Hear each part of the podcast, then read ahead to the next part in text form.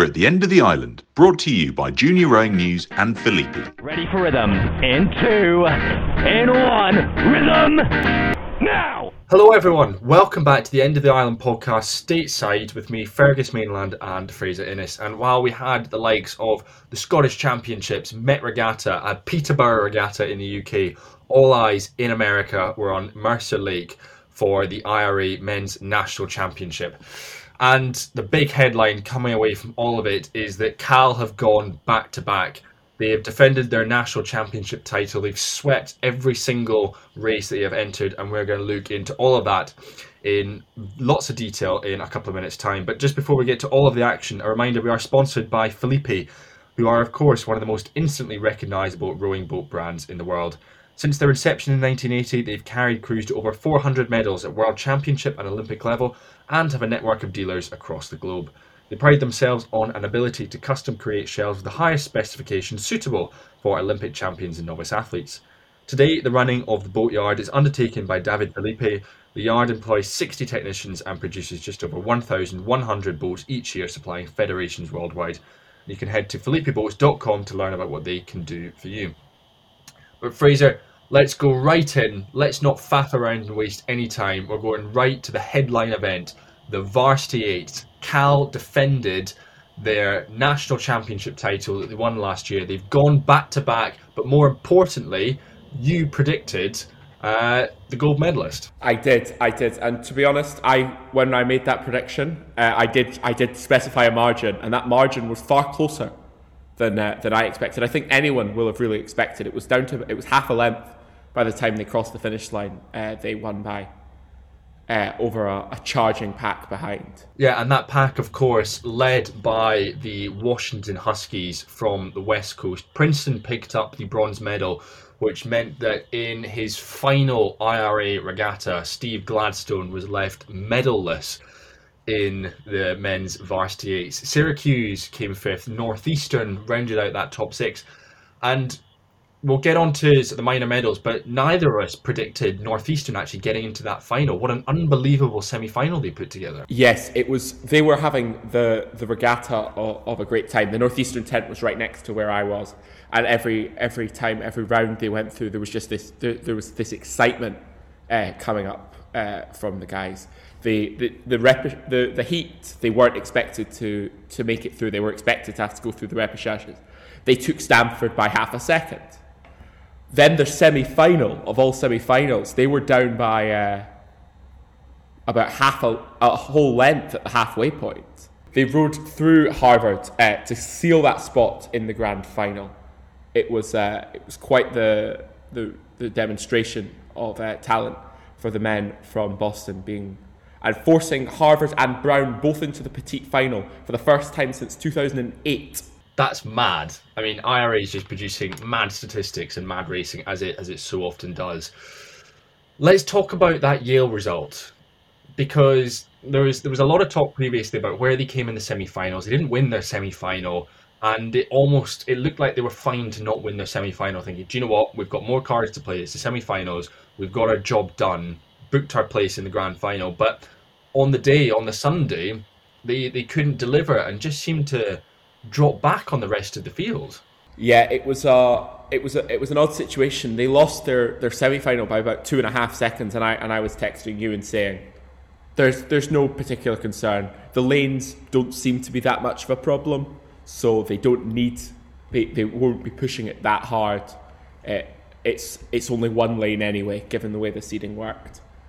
And then they went out in the final, and then they were again they were two seconds behind Princeton which was uh, which will have been a, a rather disappointing uh, performance for Steve Gladstone's men. Yeah, certainly. And as we mentioned, it's his final IRAs. I was I was hoping for you know the Hollywood fairy tale ending that you could, that you so often get in in US sports, where you can walk off into the sunset after winning a final IRAs, and it's not happened. Not even a medal in the varsity eights. And with that though, you've got to flip it around on the other side of things and just congratulate Princeton on what has been this this rise, this this surging rise throughout the season that's culminated in a bronze medal. It's a cracking result for that program. Uh, yeah, we spoke to the head coach. Well, you spoke to the head coach uh, at the start of the season, and I can only point to that correlation and showing that the, the insight that uh, you two uh, engaged in was the, the sole reason for the purpose. But in but in reality, uh, some phenomenal recruiting. It's a young squad as well, so I, would expect them to make steps on. They might be Cal's closest challengers next year, um, and they, that's a hot take. That's a hot take, and recording this, we're not even 24 hours after the grand final. Yes, yes, we're we're, we're all about the hot takes, uh, and, and largely driven by that that British freshman pairing of Theo Bell, formerly of Eton, Marcus Shute, formerly of Windsor Boys School, uh, in the in the five six pair. That is a, a, young and talented core to build a boat around. For uh, three more years, they'll be there. Cracking result for Princeton. Uh, we we also had Dave Reischman on of, of Syracuse. Brilliant fifth place for them, as, as he's talked about, getting himself into into the grand final. Almost, yeah, there's two three year journey that he's been on with this squad, and I think, yeah, six seconds off Cal. Do you know what? Cracking result for for Syracuse. Um, the final one in that final, Washington. And I remember saying on our preview of this, you know what? When you think of IRAs, you instantly think of, of Washington. And I think it's fair to say that they peaked at just the right point in the season. And anyone who was doubting them at the at the early stages of the season, well, I think they just completely proved their doubters massively wrong. Yeah, there was there was definitely something going on in Seattle the last two weeks. Uh, we had the women come across who were unfancied to come second at NCAA's, and then the men who weren't immediately fancied to come second at the IRA. It's uh, there was definitely something go- good going on on the water over there.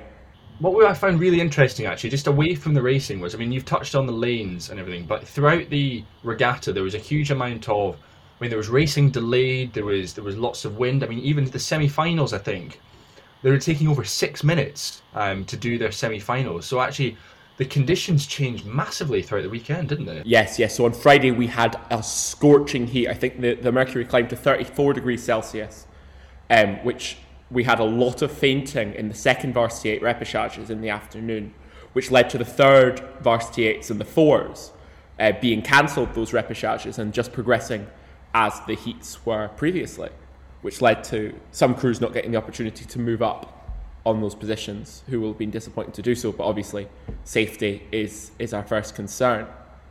And then on Saturday, we had a compressed schedule. We, we didn't run 10 minute centres, I think it was eight minutes, uh, just to minimise the amount of wind, because as that wind picked up throughout the day, we could compress all of our racing into the morning uh, and, get, and get it all done in fairer conditions. Lake Mercer is not a place known for its fair conditions.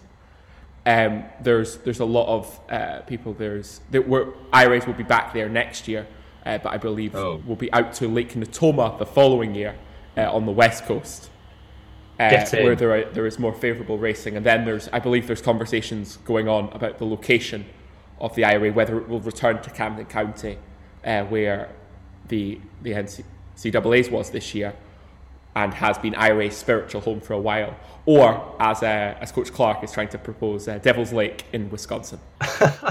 Why not? Let's just let's flip the whole script and, and do it there. Why not? Um, before we move on, let's it's it's worth taking a look into the petite final of the varsity eights. And I mean, you've touched on Stanford, Brown, Harvard, all of those crews missing out on the grand final, and it's a for Harvard, it's it's a poor weekend for that varsity eight. Third in the petite final puts them ninth overall in the country, and it's it's almost a season for them that's sort of spluttered and has just sort of come to a halt. Uh, on Lake Mercer. Yeah, we, we were we were singing "Oh Harvard are back, Harvard are back" after uh, after Eastern Sprints, where they were in the hunt. Their second varsity eight won it. We were all very excited about what Harvard could do. Now they had Clark Dean back in the stroke seat away from the sixth seat he'd been sat in for most of the regular season, and uh, and we were we were all getting these excited, and then it all just seemed to uh, the gas the wheels seemed to fall off the train just a little bit too early for Harvard. They got rode through by that northeastern crew in this in their semi final. A, length rowing through a length in a thousand meters at this level of racing is is is basically unheard of. So while all the credit will go to, to Northeastern, there will have to be a bit of looking in the mirror for the Harvard guys and then they had a, an underwhelming uh, petite final, uh, unable to respond with uh, much aggression uh, to that, finishing closer to Dartmouth in fourth even than uh, Stanford in second. Yeah, that was that was the petite final. It's worth touching on because yeah, as, as you mentioned, some some of those big hitter programs have just not delivered. I mean, Stanford they were about two seconds down on on Brown. I was gutted not to see them into the. Well, you you predicted you thought they were going to make the, the grand final. I thought Harvard was going to make the grand final, so it's losses all round on uh, on that front of things. But that was that was the the varsity eights, the um, the big heavy hitters. However, it's also worth noting that, as we mentioned at the top of the show, Cal went out and swept everything. They won the varsity eights, the second varsity eights, the third varsity eights, the varsity fours. They did the full shebang. And across those second and third varsity eights, what stood out to you across the board? I think it was, to a certain extent, it was just the feeling of inevitability about it. We saw the races come down. Cal would take a lead and they would just hold on to it. And people would move around behind and they might squeeze up as that race for the silver medal sort of crept in. But Cal would just be in a league of their own. The, the amount of depth that program has from top to bottom is simply outstanding. You have the four is an interesting event because some a, a, number of crews they were racing against were crews who didn't quite qualify for the eight, uh, who have their four best athletes in that program, versus Cal guys number uh, 25 through 28, and they still put out these phenomenal performances. Yeah, to, I suppose to put that into perspective, that's that's almost like Brookes level of dominance to be able to put out what is effectively yeah, their fourth bolt and still beat university's top athletes. So I think Temple in particular entered four of their top guys into into the varsity four. They had a cracking result, came away with the silver medal. Temple did in the in the four, and so for Cal to go out and do that, I mean, it's unbelievable, unbelievable what a what a regatta Cal have had on on the men's side of things. And I think I'm going to put it out there. I'm, I'd and almost start a conversation as well. Where does this Cal varsity eight? And this Cal season they've had stack up against other seasons? I mean, how good is this Cal varsity compared to one's other eights in, in years gone by? I think this is a this is a this is a top quality. This is there's some there's various effects. It's it's Scott Frandsen has a has a phenomenal recruiting network. You have lots of Olympic pedigree talent in that program. Plus, you have the the COVID effects where guys are able to stay for five years, so that a little bit older, that little bit more experienced as well as the Ivy League's not doing that five years, so they're able to draw across from the East Coast.